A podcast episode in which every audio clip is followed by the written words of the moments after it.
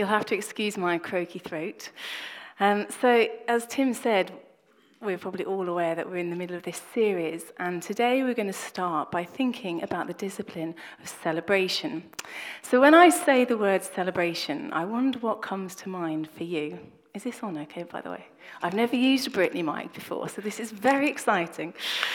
Your heart may leap with joy when I say celebration, or you may be silently shuddering. We may think of big gatherings, the music, the feasting, the dancing, or the quiet meal, the beauty of serenity, the enjoyment of something simple. We're thinking about practicing celebration as a means of knowing God more and better following Jesus. The form that celebration takes can and should vary. We're to, we're to be creative in how we respond to God's goodness to us. So, in this context, Dallas Willard says celebration means dwelling on the greatness of God as shown in his goodness to us. We enjoy ourselves, our life, our world, in conjunction with our faith and confidence in God's greatness, beauty, and goodness. So the discipline of celebration is enjoying God through or in connection with our life and our world. Thomas à Kempis says, For there is nothing created so small and mean that it does not reflect the goodness of God. Charlie and I used to live in and work in the party capital of Europe, Ibiza. Every summer, San Antonio would be packed with thousands of tourists, mainly Brits, looking for a good time and a chance to celebrate. And I've never experienced an atmosphere like it. Night after night, streets filled with people partying and merrymaking. Interestingly, though, some of those who came to party ended up getting into a bit of a muddle due to too many drugs or friendship breakdown, or some of them just a kind of disappointment, um, a sense of hollowness, really.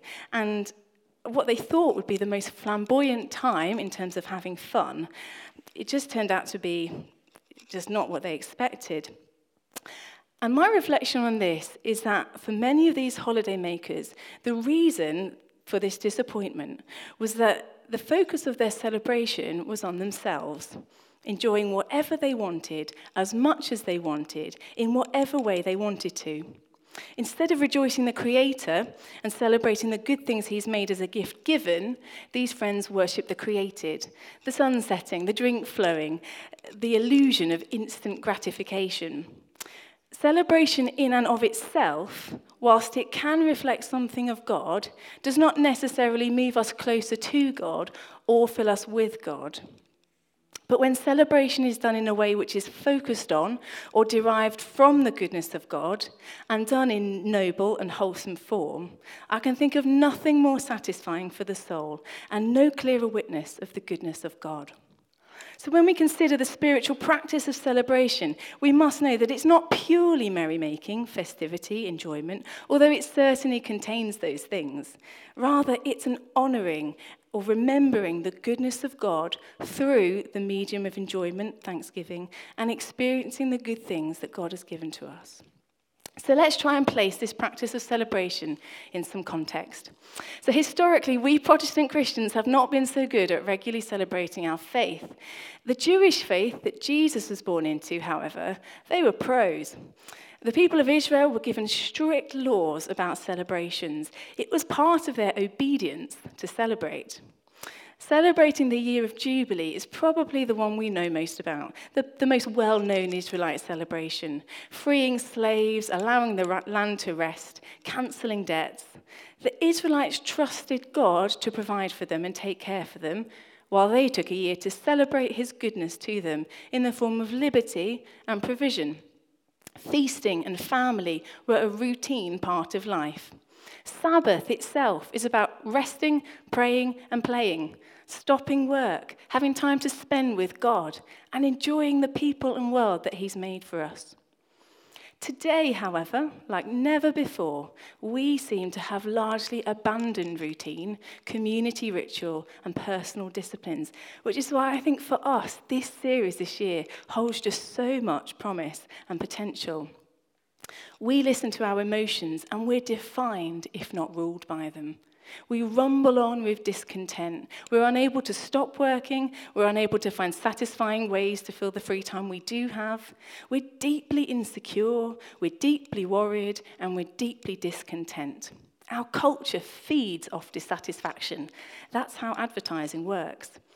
It seems hard to know how to celebrate when we don't feel like it, and when the very culture that we live in seems bent on ingratitude, dissatisfaction, and entitlement. This is the situation that we live in. So, true celebrating goes against the flow. Celebration holds the promise then of revolutionizing our culture and our Christianity. So, how do we actually practice this discipline in the nitty gritty of life?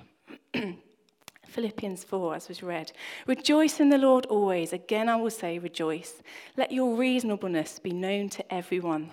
The Lord is at hand. Don't be anxious about anything, but in everything, by prayer and supplication, with thanksgiving, let your requests be made known to God. And the peace of God, which surpasses all understanding, will guard your hearts and your minds in Christ Jesus. Paul here is writing from prison to the Philippians when they were facing hostility from their surroundings due to their Christian faith. So the context we read these verses in is not one of comfort and ease. Both Paul and the Philippians were living in daily difficulty. Paul insists twice to rejoice in the Lord. He really means this to choose to celebrate God and his goodness. So, the first thing we can learn from this text about celebration, just by observing the context it's written in, is that it can and must be done whether we're in the midst of suffering and struggle or living at ease. It's a choice.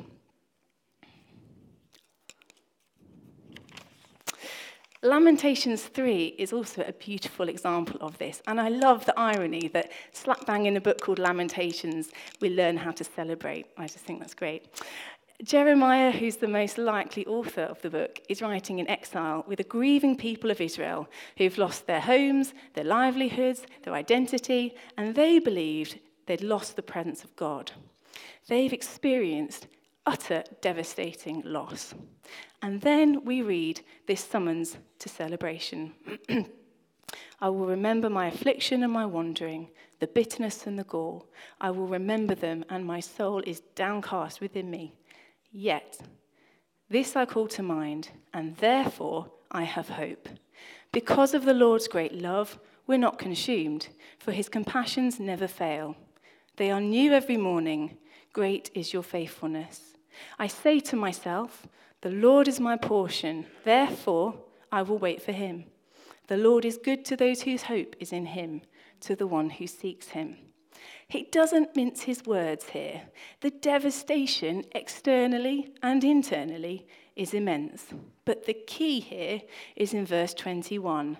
And yet, despite this, even though this is all happening, I call to mind the Lord's great love, compassions, faithfulness, provision, and goodness. And because he does these things, what does he have? He has hope. So, this passage is a brilliant picture of how to celebrate celebration in the middle of life. We don't nullify or diminish the reality of our suffering or our struggle. In fact, we name it and we own it. this is real. But we actively choose to bring to mind the goodness of God alongside our situation. We don't wait for our feelings to change. This is a discipline. We dwell, we wait for, we allow ourselves to be satisfied with the goodness of God, His character, and His attributes.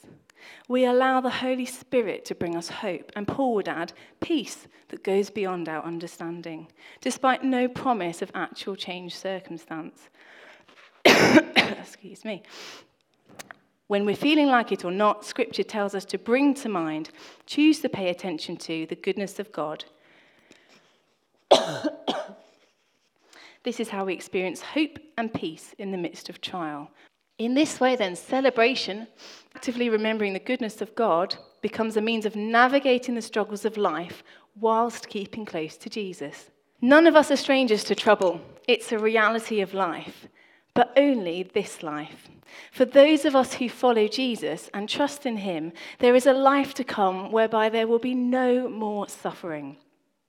If I were to have a tattoo, and I might one day, I would have quid hoc ad aeternitatem, that commonly well known phrase, which means, what is this in light of eternity? And it was first coined by St. Bernard of Clairvaux, and I think he was originally slightly kind of, you know, cynical in saying it, but it's become this kind of battle cry. It was the mission statement of the Jesuits. Um, when they were kind of doing their thing. This quote is not meant to be flippant, but to bring perspective. It doesn't minimize the troubles, but maximizes the eternity that we're destined for. We live in the light of eternity, and when we celebrate, we enjoy a fleeting foretaste of the eternal celebration to come. Knowing this, we're strengthened for the battles that we face. We are destined for eternal shores.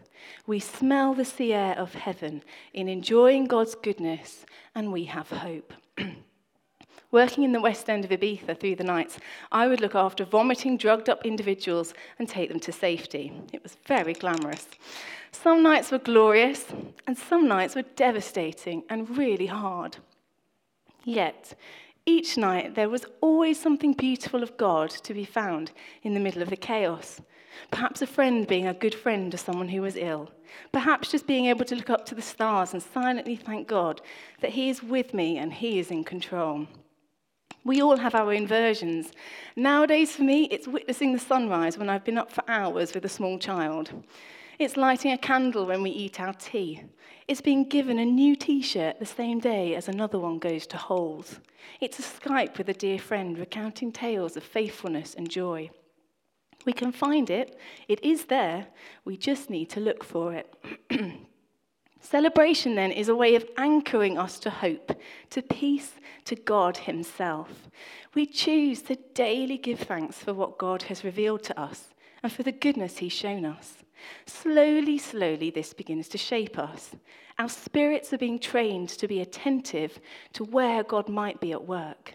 Our hearts are kept soft as we're daily reminded that God is good and love despite what we may be facing. Our lives witness to the power of God at work in us. We demonstrate that we can trust Jesus and maintain a confidence in his character through the ups and downs of life. He shows himself to be trustworthy, faithful in never leaving us. When we talk about God being with us in our trials, the discipline of celebration is one of the ways that we can experience that we seek out evidence of God at work and his goodness revealed to us, and we hold on to it. So, practicing celebration becomes a way of not allowing our circumstances to corrupt our understanding of who God is. Thirdly, then, celebration happens when we truly trust who God is. I think we often struggle to be, be thankful and to celebrate because if we're honest, deep down, we're not sure if he really is good and kind and safe. Can he really be trusted? Does he really love us? Worrying is what happens when we hold on to our cares and burdens instead of placing them in the hands of God. And why do we hold on to them? Because we're unsure, unsure of what his hands may do or whether he's truly able to carry them. I think it's not often the abstract questions, for example, is God able to provide for me, which prevent us from trusting him. But more often, I suspect, a doubting of his character and love. For example, does he really love me? Does he want to meet my needs? Our anxiety, our concerns, and troubles crush the life out of freedom to play, explore, and take risks. They impede our ability to relax and let God be God, enjoying the life we've been given with thanks to God. Only when we trust God's character, who He is, will we be free to respond joyfully in the goodness He's shown us. Back to Philippians, Paul says, Do not be anxious about anything but in everything, by prayer and supplication with thanksgiving, let your requests be made known to God. And the peace of God, which surpasses all understanding, will guard your hearts and your minds in Christ Jesus. Paul is saying, recognize God's goodness to you. In light of this, free yourself from the baggage of worry and guilt. He can take care of that. Because his character is trustworthy, as you've been reminded by your celebration, you can trust him with your cares, and he will give you peace. Notice here that Paul says we'll be given peace regardless of whether our prayers and requests are answered in the way that we hope for. It's not, it's not either or. God's peace is the eye of the storm, and celebration is the way to get there. Fourthly, then, celebration is about being satisfied in Him. Christ is enough for me, we sing. Philippians 4:11 Not that I'm speaking of being in need for I've learned in whatever situation I am to be content. I know how to be brought low and I know how to abound. In any and every circumstance I've learned the secret of facing plenty and hunger, abundance and need. I can do all things through him who strengthens me. Paul here is speaking of contentment and the secret, that is, it's being in vital union with Christ that strengthens him. This is a real challenge to our consumerist mentality when we're very rarely content in every circumstance. But if we are to celebrate, we cannot do so begrudgingly. Celebration must not be contrived, performing emotional gymnastics to be glad, even when there's devastation afoot. This is not what we're being asked to do. In no way do we want to endorse manufacturing goodness out of circumstances that are purely evil or legitimizing suffering. This is not what we're talking about. Celebration happens when we choose to trust that Jesus is good, even when the world falls apart. It's the thread that binds us to Jesus in our suffering. Ultimately, true celebration is when we are truly satisfied in God. Oswald Chambers says, Beware of anything that competes with loyalty to Jesus Christ. The greatest competitor of devotion to Jesus is service for him. The one aim of the call of God is the satisfaction of God, not a call to do something for him. We can all breathe out. Jesus tells us to love the Lord our God with our heart, mind, soul, and strength, not serve him. It's a subtle distinction, but it's important. Many, many years ago now, I was sat on Brighton Beach and felt God clearly say to me, I am not a mission to accomplish, but a God to enjoy. The outworking of loving God may look very missional and of service, but regular celebration helps to keep this the right way round. Is it not enough anymore to be delighted in God? We give Jesus a nod, but then move on to the important stuff of service and church gatherings and the mission. Moving back from Ibiza, I lost my friends, my home, my job, my role, my identity and purpose, a place, culture, and language that I loved. It's been the biggest loss of my life. I grieved for two years, and most of that time, my heart has been desiring all the things that I lost. In this process, I've been able to acknowledge God. Nothing about my beliefs in Him have changed. But I've not desired him supremely. When things that I loved in my life have been taken from me, I realized that my satisfaction was found in a smattering of places. My journey over the last two years has been about accepting the loss of what I loved so much as a means of grace, to draw me back to centering my love and satisfaction on God alone. It doesn't mean I don't miss, long for, and hope for these other aspects of life. Satisfaction in God doesn't mean losing touch with the reality of our hopes and our dreams, our regrets and our losses, but it reorders them in our hearts. Grief gradually loses its grip on me as my prodigal heart returns home to God.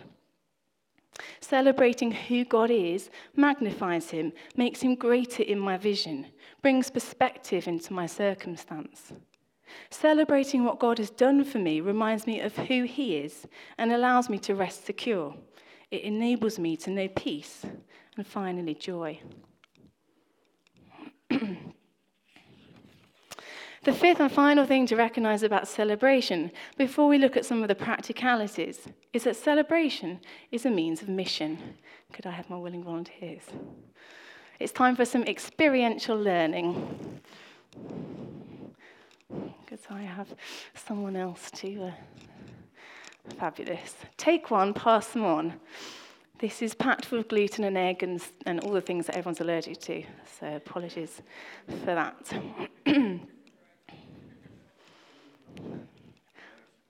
I'm going to carry on as these are distributed. I think we struggle to waste time enjoying God especially in an evangelical branch of our church. Our emphasis lies on evangelism and doing a lot of church based activities as our way of experiencing God and community, and there's nothing wrong with that. But I think celebration can look and feel like time wasting and illegitimate use of time and money compared to the serious work of spreading the good news and running the church. There's little quantifiable in terms of objectives and outcomes about celebration. But many of Jesus' metaphors about the kingdom of God contain imagery to do with feasting and banquet, celebration again. May I suggest that being a people who celebrate models something of the person who is good news? A celebratory people regularly values and remembers Jesus, keeps his person and gifts fresh and clear in our minds in a public, intentional way. Celebration is worship, is evangelism, is church. I can't think of many more effective ways of mediating the love of God to someone than by loving and celebrating them brilliantly well, alongside being grateful for God's goodness in a tangible way. In Ibiza, our teams used to give the seasonal workers a piece of homemade chocolate brownie every Thursday night just because we wanted to give them something as a gift, a means to be glad, just because chocolate's nice. So help yourselves, dig in. this affectionately became known as Brownie Thursday. and I think hell would have frozen over if we'd ever come to Thursday night without volumes of brownies to give out onto the streets. Was this strictly evangelistic? No. Did this produce measurable outcomes? No. Did it become a weekly way of causing celebration, joy, gladness, and goodness for our friends and ourselves? Yes. Did it spur conversations and questions as to why we'd give out hundreds of pieces of brownie every Thursday night? Yes. If there's something that our world needs to know, is that God is good and kind and shows us love in ways that we understand, be it chocolate brownies, a full night's sleep, or simply that our pulse is still beating. Do not underestimate, you know, the impact of small goodness in people's lives. Don't underestimate that you know, for some people that there is so little to celebrate in life. To be the bringer of a small token of celebration you know, uh, we would see people's faces light up. People would run out of bars and clubs to come and get a piece of chocolate brownie. It's not like they couldn't make it themselves, but for us to bring something of celebration and and, we, and people would say, why are, you, why are you giving me, why are you giving out chocolate brownies? God's good. We want you to taste, taste and see. We want you to know something of God's goodness. And we're going to, we're to, and part of that is just by giving you something nice. And God's good. He's kind. And, and we can enjoy God. And, you know, this is like minds changing and, and hearts opening through a simple chocolate brownie. Let us not despise the small things. There is nothing so mean and small that does not demonstrate the goodness of God, says Thomas à Kempis. so finally, coming into land. Practically, some celebration, some suggestions around celebration. Philippians says, Finally, brothers, whatever is true, whatever is honorable, whatever is just, whatever is pure, whatever is lovely, whatever is commendable, if there's any excellence, if there's anything worthy of praise, think about these things.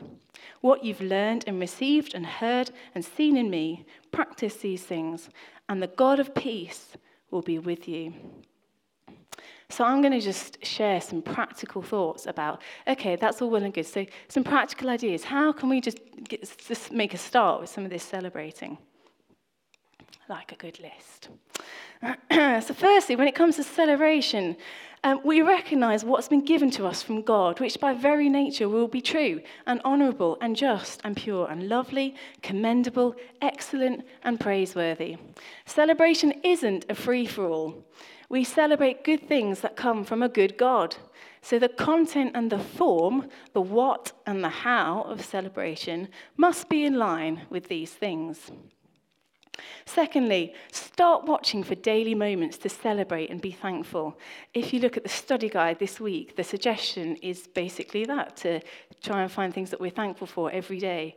Um, it's a real, I don't know if you've tried that before. I've tried that, and sometimes it's like, oh, thank you for my tea. It's just a good discipline. The point of disciplines is not that we become experts, but that we're training. It's, it's a training, it's a picture of training, you know, and, and, and so yeah, it's not kind of so much about the destination of being an expert celebrator, but that as we're training in this discipline of celebration, it becomes a means of us knowing God more and better following Jesus. So um, don't be discouraged if it's tough. That's the point of discipline and practice. A while ago, I read a great book by Ann Voskamp called A Thousand Gifts. I don't know, some of you may have read it, heard of her. And it's all about this very thing of choosing to be grateful. And she kind of does this writing a list of, of the gifts of God in her life despite the circumstances. I'd highly recommend it if this is something you want to look more into. um, explore what celebration could look like in a more personal way or with our small groups. So maybe start small group with stories from the week where we've seen God at work. Um, we, with our teams, used to do communion at the start of our gatherings, and we would remember Jesus, literally go around saying, Jesus was, was with me this week when this happened or that happened. And, and in a similar way, you, let's start our gatherings by saying, I've seen God at work in this way in my life this week, and I'm grateful for it and I'm glad. Maybe make use of the liturgical church calendar, and it, which is full of creative ideas about how to connect with God in relation to where we are in the year or the season. It's to do with colours and flavours and festival days. It's, it's a real resource. Maybe it's as simple as just stopping every day for the sunset or the sunrise and taking a moment to just give thanks for God's faithfulness. As regular as the sun rises and sets, that's how faithful our God is. He, he you know, never changes. Maybe take the idea of a retreat day and enjoy what you do. Take a day out, a day a month, a day every couple of months, and clear the day, turn off your phone, and just spend the day with God doing whatever you want to do, in whatever will point you towards Jesus and create a space for you to engage with God. So take yourself out for lunch, enjoy the goodness of God through good food, or go for a walk in the countryside, and whatever it's going to be to help you engage with God. Waste time communing with God. If you've got kids or family, you could, might try this. this. This is one that Solomon made earlier, quite a lot earlier. It's a celebration prayer chain. It's all got a bit jumbled now. But with each piece of paper, there's a different prayer that he's written to say thank you to Jesus. This was our Christmas one, which is why it looks a bit battered. And then every day you kind of add the next chain on. And it's a really great picture for kids of, you know, a picture of celebration made up of thank you prayers or even prayers of request. And finally, Sabbath. Celebration is central to Sabbath keeping, to rest in God's care and to be free to enjoy the life that He's created for us. So let's aim for once a week. Schedule in some fun, some laughter, a meal or a walk, or whatever causes us to really experience the goodness of God and give thanks for it. I love it that from day one, God has ordained a day a week to do this. This is, this is important um, and good for us.